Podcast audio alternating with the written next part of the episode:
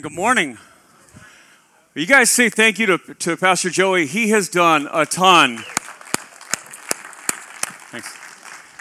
Uh, as he got on the ground, really to oversee families, everything from birth to high school graduation, uh, he has really stepped in with the goal of making everything secure, uh, you know, safe, kind of bringing all the curriculums together, working with the teachers, training. Uh, he's done a ton. And so we're really excited about the things we're doing in family ministries. And so I'm very grateful.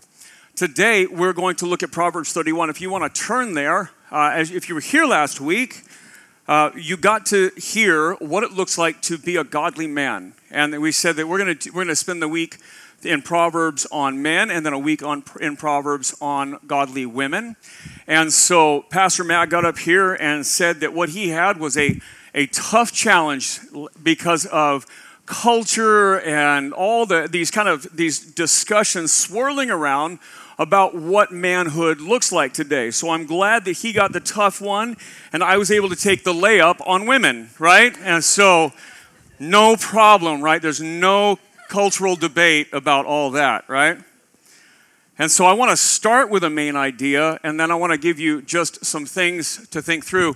So, a godly woman is a follower of Jesus, a lover of her husband, and a faithful mother to her children. Her beauty, value, and image are found in Christ alone. Her beauty, her value, and her image is found in Christ alone. This is not what culture says to us, right? This is not what we grow up thinking. This is not how we grow up acting. But as we as we read through this today, I want you to see that there's a lot of talk about beauty, but it tends to have nothing to do with an external appearance. There's a lot of beauty derived in being a godly woman. And so Proverbs is going to take this, and if you're, if you're a woman who's been in the church for any amount of time, Proverbs 31 is probably familiar to you. And so you hear this and you know that there's some of these things, but I, I want us to look at the values given. This is going to be heavily applicational today. There's more notes than I normally put up, but they're all in your app if you have the app. If not, we can get them to you. You don't have to write frantically, we can give those to you. Um, but this is going to be a lot like how we did community groups last week, where now there's a lot to unpack where there's a lot going on, a lot of things to take away, and then in the living rooms that we all meet in throughout the week, there's going to be things to ask questions and just say, okay, how does this relate to me? And so, as we go through this, just understand that we're in the midst of kind of a culture war, that there is a, a large cultural conversation going on around the idea of gender. And what the Bible says about gender comes from the perspective of God's design for gender not from cultural norms.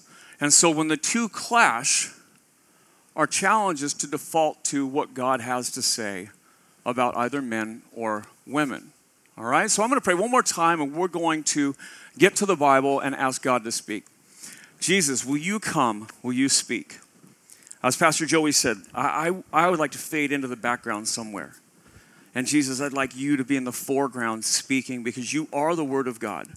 You're the Word of God who became flesh. You entered into human history that we might know God. And Jesus, you gave your life for us. You rose from the grave to overcome all that binds us and holds us back. And you have ascended to be seated on the throne to reign and to rule, to lead and to guide us. Pour out your spirit on us today. That whether we are men here listening, and learning either that about uh, how to care for our wife, how to raise our daughters, or maybe if we're single, how to look for a good wife. Maybe just appreciating the godly woman we have in our home. If women that are here today, God, may they hear that their inherent value comes through you. And it doesn't matter what their dress size is, or what color their hair is, or how old they are their value comes from you. Jesus, help us as a church to move in this area. Lord, and it's going to be a fight against our culture for sure. So it's in your name, Jesus, we pray. Amen. Proverbs 31, we're going to start down in verse 10. And it starts off like this An excellent wife who can find? She is far more precious than jewels. So we know who's writing this, Solomon. Now, who's he writing it to?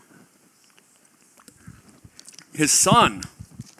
So Proverbs 31, if you've been taught, if you've been taught this passage and you've been told it's this, this passage being a Proverbs 31 woman, you've heard language like this, understand it wasn't written, written to women. It was written to a young man. It was written by a father to a son. As Solomon is writing this to his son, he's saying, Listen, this is what I want you to seek after in a woman.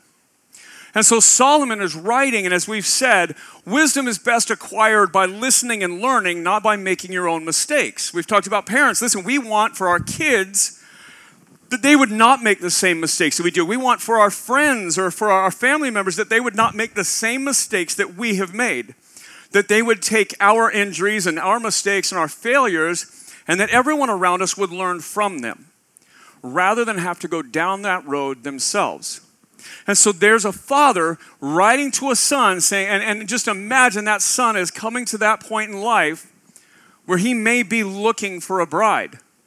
And his father is telling him from the years of wisdom that he's had, from all the mistakes he's made, from all the things he's done well or not, He's saying, let me, let me tell you, an excellent wife is what you're looking for. A godly wife is what you're looking for. And they're not always that easy to find. And so, an excellent wife, one, is an extremely important role for a woman and should be aspired to.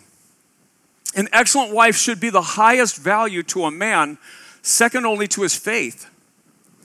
And an excellent wife is really hard.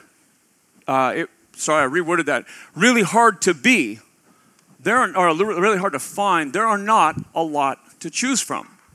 And I say that I, there's not a lot of good, godly women to choose from, just like I would say there's not a lot of good, godly men to choose from. Culture has reordered what this looks like, has taught us different things about what this would look like, and what it's done is narrowed the field for us. And so, good, godly women are in short order, and, and good godly men are in short order. And so last week we spoke directly to the, to the men.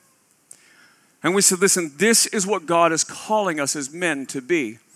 Now, ladies, today I'm going to really aim for you, but men, I want you to hear this. Men, if you're married, this is how you are to care for your wife and, and, and, and, walk with her, that she could become like this. You're, if you're raising girls, this is what's important. That you are to raise young women to look like this. And if you are a young man without a wife and you hope to one day have a wife, take notes, right? Because culture would tell you to look for a lot of things, many of them which will lead you down a path that may not be, well, would not be as fulfilling. And so here's what God would say to all of us what a godly woman looks like.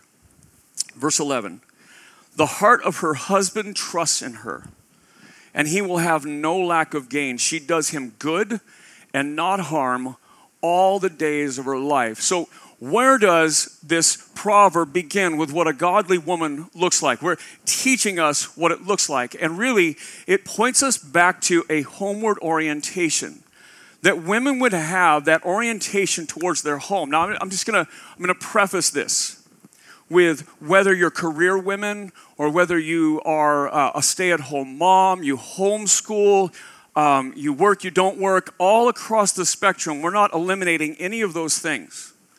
So, whether you're the one who has the great career in your home, whether you have a desire to go on to have a large career in your life, all those are fine. In fact, it's going to speak to that in just a minute. But that there is a natural inclination that a godly woman will have a homeward orientation, that she will have an orientation towards her, her husband, her home, and towards her children. And so it says, the heart of her husband trusts in her, and he will have no lack of gain. He will be better for having a godly wife. And it says, she does him good and not harm all the days of her life. This is an old tweet from Matt Chandler, but he posted this a while back. He says, Wives become experts on your husband's strengths, not simply a noticer of his weaknesses. Become an expert on your husband's strengths. Become an expert on your children's strengths, not just a noticer of their flaws. Verse 13, she seeks wool and flax and works with willing hands. She is like the ships of a merchant. She brings her food from afar. And again, there, there are no prohibitions. There's no, in fact, there's not even a, a hint of saying women shouldn't work. Uh, as it works through this, we're going to find that actually this woman they're speaking of actually does a ton of work. And as it gets into not only her homeward orientation, but she also does things out in the community and outside for work. It seems to be this woman in Proverbs 31 generates an income. And one of the ways she does that is that she works with her hands, that she creates wool and flax. Now, we don't talk about flax much anymore, but fabrics. She creates these fabrics. She sews clothes for her kids. She makes things for her home. She does something. And, and it would appear that this woman in Proverbs 31, the example being used is this is almost like her trade. That other women might do other things, but this is the woman, that, this seems to be the trade for this woman. It says that she seeks wool and flax and works with willing hands. She's like the ships of a merchant. She brings her food from afar. She provides inside of her home by the hard work of her hands. Proverbs 14 says this The wisest of women builds her house, but folly with her own hands tears it down. Wise women, godly women build up their house. Do it. We have one more slide, right? Yeah. Can I have the next one, please? Scripture calls women to have a homeward orientation and values them greatly for their role. Our culture has lost this and tends to devalue women who are wise, who place their focus on being wives and moms. If you choose to stay home and not have a vocation, not have a career, not take on whatever that might look like, if you choose to do that, that's fine. That's great. Our culture would tend to undervalue that and say that that's kind of leftovers from a patristic society and a patriarchal culture.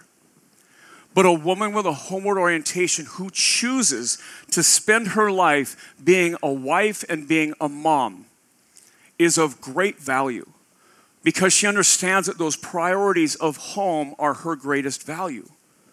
And so, whether you choose to work outside the home or choose to remain in the home, either way is fine.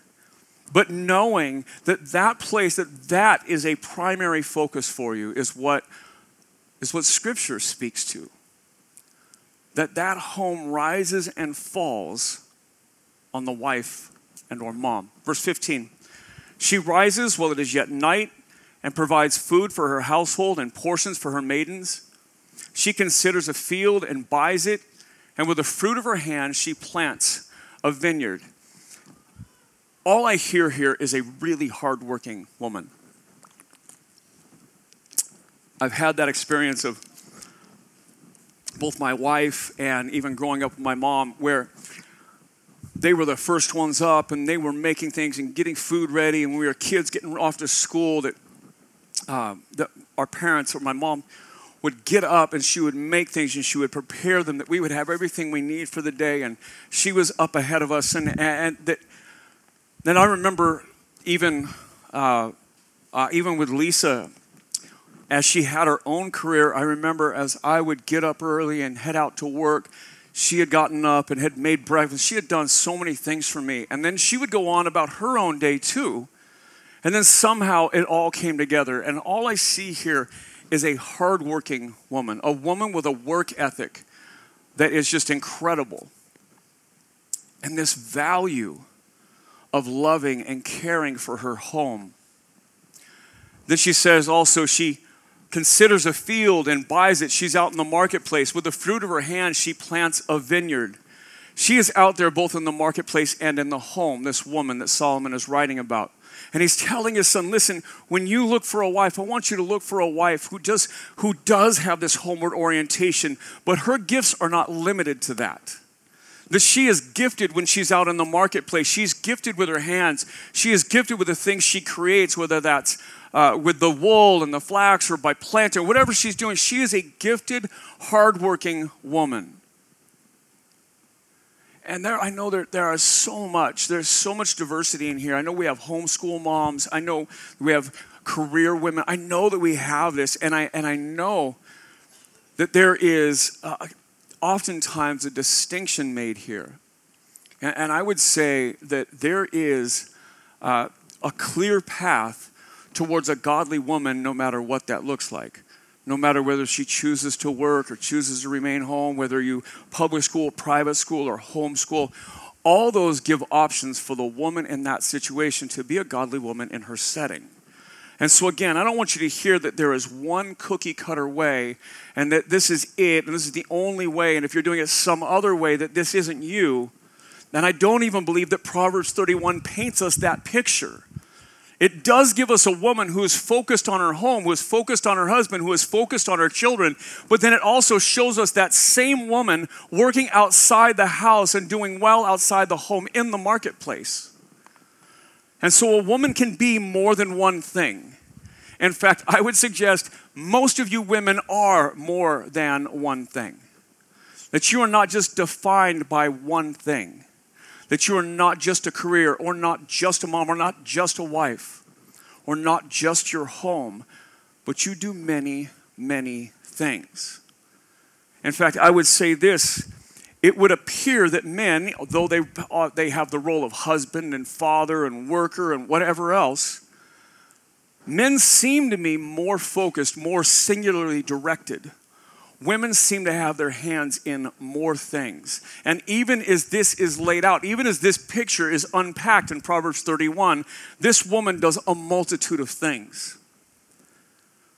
But the thing I keep seeing that is common with this woman. No matter all these things she does, her home is a priority to her. That that family that she calls her own is a place where she finds great value, great joy, and great responsibility.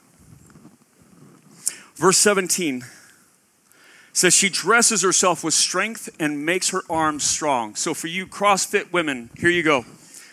Right? There's your strong arms. No, she dresses herself with strength and she makes her arms strong. So, seriously, we're going to start seeing some things that are going to note the appearance of women.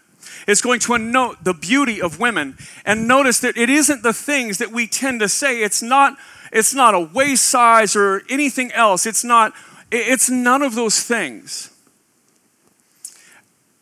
Lisa and I, it was, a, it was a long time ago. We came out of a really large church, one of the largest in Orange County. And when we were there, we were there as it was younger and growing, and we get to see a lot of things. But it was, it was the first church in Orange County that was really noted for college students, for reaching young people. And as we were there, we did a ton of college ministry. Being in that church was kind of like being in a large college ministry, but there was thousands of college students. And so our community groups, the time we called life groups, they were just filled with singles and college students and, and just this was where we spent a lot of our time. And as we planted in Huntington Beach, as we left that to plant, uh, really our, our ministry in the church that we planted was, was filled with a lot of college students. And so doing college ministry in Huntington Beach tended towards, we had some of the most beautiful young men and women in a, just a gorgeous group of college students, if you will. And I remember my wife and I sitting there, and I, I, it blew my mind as I would look around at these young women who were beautiful, they were smart, they had every advantage in life. They were most of them were coming from homes that had a good income and solid families. I mean, we just as we looked at them, you would think, okay, that's what every young girl wants.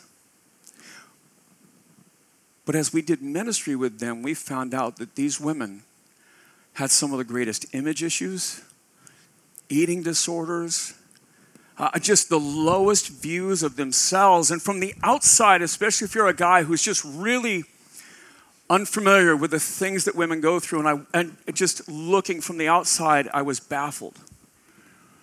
How could she have an image issue? How could she battle with an eating disorder? Why are they all on like antidepressant? and what happens is, and man, I, I think it's just hard for us to figure this out.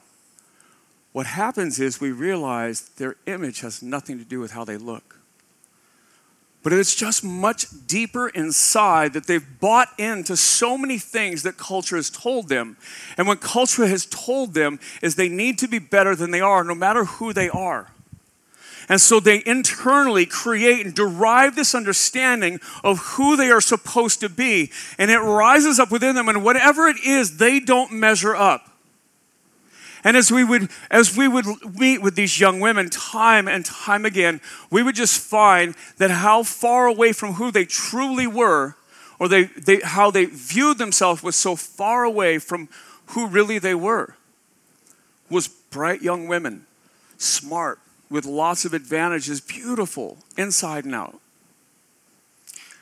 And it reshaped for me, I guess, just an understanding of what some of you ladies go through, just in a, in a probably a very surface or a very external way. I say all this because we have, we have a need in our culture to redefine beauty. We have a need as a church in this culture to redefine beauty. So, with that in mind, when it says she dresses herself with strength and makes her arms strong, it is going to use a lot of words that point to her beauty, none of them, none of them noting external looks, really. So she dresses herself with strength. She makes her arms strong. Verse 18, she perceives that her merchandise is profitable. Her lamp does not go out at night. She puts her hands to the distaff, and her hands hold the spindle. The distaff and the spindle were the ways of making wool and putting these things together to make larger fabrics. And they would start with, again, there wasn't a fabric store in every corner, and they couldn't go and do this. And so, really, everything being made from scratch, that she would do all these things. But it also says she perceives that her merchandise is profitable. She's intelligent. She has a business mind. Right? It goes on to say, her lamp does not go out at night. She's wise, she's prudent, she's thoughtful, and she's prepared. That she has done all these things, and she had to do them by hand. That this is back in a culture where things were uh, simpler, but for sure harder. And that this woman somehow was able to manage all these things. For most of you women, you're like, yeah, that's kind of what our day looks like. But she finds a way to do this and be prepared so her home is in the place where it's secure. Verse 20, she opens her hand to the poor and she reaches out her hands to the needy. There was a point last week where Pastor Matt, when he was talking about godly men, and he talked about strength, and I thought it was a really unique view and really good and true view on strength. He says something to the effect, I didn't write it, uh, write it, I did write it down then, I actually took that note, but I'm going to butcher saying it, so I'm just going to say this that, that men's strength, that a godly man, when exhibiting strength, really is about blessing those around him, caring for and serving those around him, that that's a strong man. And I know that this was in a separate part of what he said last week, but then I saw this in your story about Paul. He told a story about a, a man who had lost his son and the strength that that man showed at the time of the memorial service, at the time of talking with Matt, and the strength that that man showed poured out on everyone else. And it just reminded me that a strong man, really, a strong man is strong for others. A strong man that's only strong for himself is just selfish. But that there is this aspect to generosity in both a godly man and a godly woman. That it says that a godly woman is also generous. And I, if we could just back out of that for a minute and just, just think of this as not a, a list of things that either women are or are not, because really that's not what we're talking about. Pastor Matt made that example last week that we're not aiming at strength, we're aiming at Jesus. And as we aim at Jesus, we find ourselves to become strong. We're not aiming at character. We're not aiming at integrity. We're not aiming at these things. We're aiming at Jesus. And as we aim at Jesus, we become the things that He has called us to be. Women, this is no different. The gospel is, is simple in its essence, but it is profound in its implications. It's this it's that God created us and loves us, that God designed you, that God designed me, that God created us. We're not some random chance happening of science, but that God designed us, and that He created us with a purpose. And he created us with a design that he knows that how, how we best function. And so he loves us and he has given that to us. And unfortunately, you, me, and everyone else in human history has gone against that. So much so that now it is very incredibly counterculture, these things that we can say today. And this is true every week. That the things that we say are so counter to the culture because the culture has moved so far away from God. And that happened long before us, but we have jumped on the bandwagon and added to it for sure. So sin has entered into human history and severed that relationship between God who loves us, God who created us, and us. And so, God, in His benevolence, in His generosity, in His mercy, in His grace, God enters into human history. So, Jesus becomes flesh. Jesus enters into human history and lives the life that we are called to live. He dies our death in our place, He pays the penalty for our failure. And He begins this process of redeeming us and bringing us back into relationship with the God who created us. So, God, in His essence, is generous. God, in his essence, is loving. God is merciful. God is gracious. And so when we encounter that gospel, that, that transformation that, that Christ entered into human history that we might have, as the gospel becomes or begins to take root in us and becomes applied to us, and as it transforms us, it calls us to becoming like Christ. And so, women, the same thing, as we aim at Jesus, these are the things that happen. And one of them is that we become more like we were created to be, become more like Jesus, and in this sense, generosity. Jesus, who is God in the flesh, didn't have to come to save us. We, we had chosen our direction. And each one of us know this. We have chosen our own way. We have chosen to go against God. And if it wasn't for the generosity of God, we would still be there. But through God's great mercy and love and generosity, has come and brought the gospel to bear on us that we might be transformed to become like Him. And so, one of the outpourings always of the gospel, whether you're male or female, is that we become generous and giving, grace filled, merciful, forgiving, because we become like the God who loves us. The verse says this She opens up her hand to the poor, and she reaches out her hands to the needy. A godly woman imitates God in her generosity. You have that note? Godly woman imitates God's generosity by caring for others in need. Verse 21 She is not afraid of snow for her household, for all her household are clothed in scarlet. She makes bed coverings for herself. Her clothing is fine linen and purple. I love this says she's not afraid of the snow. She doesn't fear winter, right? I know, I know, I can hear it too. Winter is coming. I got it. So she doesn't fear the winter. Right now, we live in Southern California, which means we pay an exorbitant price to live here. And what we pay for is good weather, right? So, right now, 50 some, 60 something degrees, and this is winter, right? If you've ever lived out of state, that's not winter. They don't let us call this winter, but we get to because we pay for it, right? Okay. So think you live somewhere else, like all the poor peasants that live out of state, right? That just live in other places with snow and seasons and stuff, right? Now just take away your car and your heater and all the amenities that we have grown, and just imagine 3,000 years ago living in a place where you know winter is coming and snow is coming. And it's not just coming for a day. We're like, oh, look, it snowed, right? It's cute, pretty. It was going to saturate your ground for months to come, and it was going to freeze the things that you had planted, and it was going to dry up everything that you need to live. What it's saying is a godly woman isn't afraid of that because she's been preparing for this. She knows how to look down the road and figure out these are what's coming. And then it says this For all her household are clothed in scarlet. She makes bed coverings for herself, right? Her family has enough clothing to be warm in the winter. The beds are warmer because she has provided that for the winter. And her clothing is fine linen and purple. The next slide. A godly woman beautifies herself and surroundings because she loves her home and her family. That she not only provides for them in needs, but she takes pride in that. And the things that she does, she makes beautiful because she loves her home. She loves her husband, she loves her kids, and she takes pride and beautifies herself and everything around her for her love of them. Verse 23 Her husband is known in the gates when he sits among the elders of the land. The idea here is that because she exists, he looks better.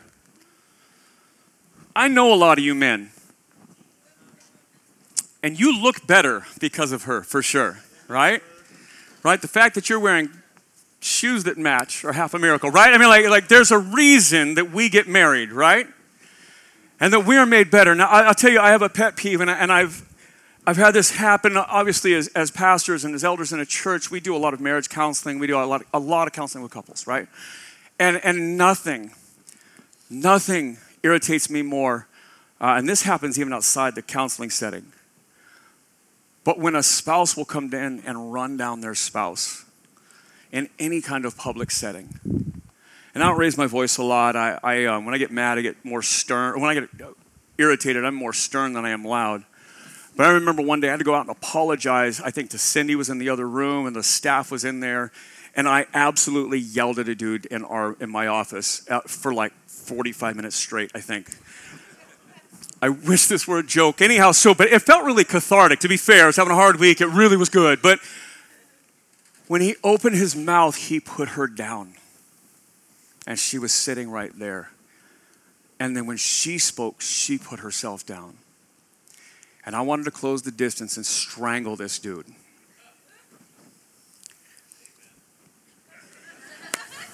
We'll just leave it at that, right? And so I literally finished, and every time he opened his mouth, I just got closer and closer and louder and louder. And I told him, No one talks about my wife like that, ever. And you never talk about your wife like that. Ladies, same thing applies. Gossip's not cool, right?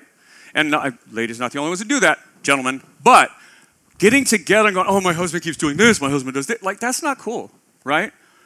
Like you honor your husband so that when others see him, they think better than him, think better of him that because you exist, others value your family more because of how you speak and how you honor them.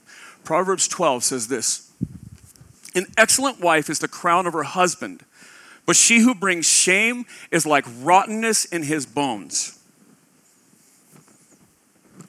An excellent wife is the crown of her husband, but she who brings shame is like rottenness in his bones that's uh, says enough on itself. Ne- next slide. A godly woman honors her husband, and her husband is known as good as a good man because of her. It says when that man goes out to the gates where the elders sit, they think good of him because of her. That his image is better because of his godly wife. Verse 24, she makes linen garments and she sells them. She delivers sashes to the merchant. Strength and dignity are her clothing. She laughs at the time to come. Again, there's a lot of business inferences in here as she takes things out to the marketplace, as she knows their value and their sale, as she creates and generates something for her home. But it's also, I love that she says she laughs at the time to come. She is optimistic. She has planned, she's prepared for the winter. She laughs at the time to come because she has done her job. She is prepared, her home is prepared for whatever comes. And there's no rule on who's the planner. Know, really, it's kind of how we're wired and who's the one who pays the bills and who's the one that does this and who's the one that does it. There's no rule on who's supposed to do that. Clearly, in a marriage, we're supposed to take these things and divvy them up and make sure they get done. But I love that this godly woman has thought down the road. And she is optimistic about her future because she's prepared for it. That she has prepared herself, she has prepared her home for the future. Verse 26 says, She opens her mouth with wisdom, and the teaching of kindness is on her tongue. She is wise. She teaches others. She teaches her children. She teaches uh, uh others outside of that. And I would say, as, as scripture speaks to this, there is uh, a recurring and important one that older women teach younger women. Right? That you who are now older is just older than the person you're speaking of, doesn't have to be a specific age group, right? But that the older women would teach younger women. And I've heard the stories uh, time after time of women who have poured into other women. I also was able to speak to one of our uh, one, one of the people who had been here two or three times just last week or the week before, and and then a college student that's been coming to church here, and I got to go to a community group. We drove to community group together. His, he goes to Biola right by my house, and so we rode together. One of the benefits that we have as a church, and one of the unique attributes we have as a church, is we're not one generational. We're just not one generation. We represent every generation rather equally, in a sense. That there's seniors, and there's there's folks, you know, you know, kind of like uh, baby boomers and Gen Xers and, and, millennials, and there's kids, and there's marriages, and there's singles, and there's those engaged. Just we have this unique, diverse diversity in age, and and the name generations as a church, it comes from it is a nod to those folks that paved the way for us right? That before we were generations, that we were built on the shoulders. We stand on the shoulders of the generations that came before us. They paved the way that we could be here. They are the ones that, that provided for us that we have a church, that we have a ministry, that we can meet in a building, that we can do those things. They did that. And then they've entrusted us to reach the next generation. And it says, a godly woman opens her mouth with wisdom, and the teaching of kindness is on her tongue. So, a godly woman is wise, understands scriptures, and values kindness in her speech. Next slide. The effect of a quarrelsome wife. The opposite of this a continual dripping on a rainy day and a quarrelsome wife are alike. To restrain her is to restrain the wind or to grasp oil in one's right hand. By the way, all those verses say something just like that. There's a lot to be said on that. Just like there's a lot to say about laziness, slothfulness, foolishness for men and for women. Verse 27 She looks well to the ways of her household and does not eat the bread of idleness. Her children rise up and call her blessed, her husband also, and he praises her. Ladies, if you want to know how you're doing, if you would take some of these attributes, just look at your family, just say, okay, where am I at with this? Husband, do you, do you feel like I make you look better or worse? Kids, do I, do I encourage you to do the right thing or antagonize you or, or whatever? I, ask your family. Not, don't ask your family in the middle of an argument or something, maybe, but maybe time it well. Maybe after a good meal, right? I'm always got a better answer after a good meal. But sit down with those who love you, and those, those, those are your family. It's like men, men, we should sit down. Our wives, again, should know us inside and out. Like, where are we with this? How are we with this? Verse 29 Many women have done excellently, but you surpass them all. Now, Solomon is writing this to his son. We've been speaking to you, ladies, but, but Solomon is writing this to his son. And he's saying, listen, when you go out and when you go find a wife, when you go find a bride, you're going to marry someone, you're going to spend the rest of her life, your life with her. You're going to raise a family with her. That this is one woman man. That's what the Bible calls us to be, a one woman man, right? Right? One woman man. Let's, let, we should probably go over that again and again. We, the men are called to be a one woman man, right? That's what Timothy teaches us. That we are called to have one wife for a lifetime, raise a family. That's who we're called to be. And, and he's sitting down and he's explaining this to his son. He says, Listen, many women have done excellently, but you surpass them all. You should have eyes for one woman only. You should have a space in your heart for one woman only. And women, this is not dependent upon whether or not you do this or don't do this. This is our call, anyways. But don't you want to hear that? You know, there's a lot of excellent women out there, but you surpass them all. There's a lot of people out there. You're the best. You're mine. You're it. A godly wife. If you are married, this is how you should feel about your wives. If you are unmarried, this is what you should look for in a wife. Note that all these attributes of beauty, all these attributes of being excellent, none of them have to do with an external appearance. Young men, a good lesson to learn. Next slide. Proverbs 18 He who finds a wife finds a good thing and obtains favor from the Lord. That word favor is like the word grace. Obtains grace from God when you find a good wife. Verse 30 Charm is deceitful and beauty is vain, but a woman who fears the Lord is to be praised. Finally, we get to some external things, right? And not in a great light necessarily. Charm is deceitful and beauty is vain, but a woman who fears the Lord is to be praised. The intention of this verse is that beauty fades, right? And that, that these things that oftentimes we place all our value in are the things that won't sustain anyhow and can't sustain us. That beauty must be derived, value must be derived from Christ alone. And that Christ will create that character in us that will sustain a lifetime. Proverbs 11 says this Beauty without virtue is like a gold ring, and a pig's snout is a beautiful woman without discretion. There's got to be a Kardashian quote here somewhere, but I don't have one, so I'll just leave it alone. All right. Verse 31 Give her the fruit of her hands, and let her works praise her in the gates. Give her the fruit of her hands. Give her the things that she has created with her hands, and let her works praise her in the gates. I'm going to close with two things. A godly woman is worthy of great honor and praise. Men, a godly woman is worthy of great honor and great praise.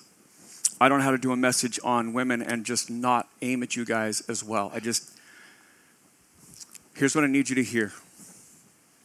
When you're walking down the street, you and your son, your wife, and that girl who's not wearing a whole lot walks by and you turn your heads, what have you just told your wife and your daughter and your son about what's valuable in women and what is to be pursued? You're, you're working, a backup one. You're working against this, that a godly woman is worthy of great honor and praise. But when you go home and you honor your wife to your children, you honor your wife to the community, and you praise the woman God has given you, you pursue this and you hold this high. Next slide. We'll close with this. A wife is a blessing, a godly wife is a gift from God. House and wealth are inherited from fathers, but a prudent wife is from the Lord. Ladies, be that woman that God has created you to be. Always with your eyes on your home. Always know that your value, your worth, and your beauty is created from Christ. Let's pray. Jesus, we find all that we are and all that we need to be in you. and just like I'm never going to be taller or anything else, Lord, I, I, those we get the hand we get dealt. But our character can be transformed who we are inside and how we treat one another, how we love those that God has given us, how we raise children, love our spouses, uh, serve in our church, work in our community, all those things are variables that we can control. And when I say that, I mean that our character things that are transformed in you. We place way too much effort on the external God, the thing we really have little control over. And we don't play nearly enough value on the character. And Jesus, you transform us to be like you, men and women alike. You transform us to be the way God has created us to be. God is a man. I just, I just want to admit we have done damage to women in our culture. Uh, we have created the culture they live in. And we have told them the lies that they believe. And we've ruined the image of beauty. Let us as a church, in pursuit of you, correct the damage that's been done. And may women begin to know that their image is found in you. Jesus, we love you. It's in your name we pray. Amen.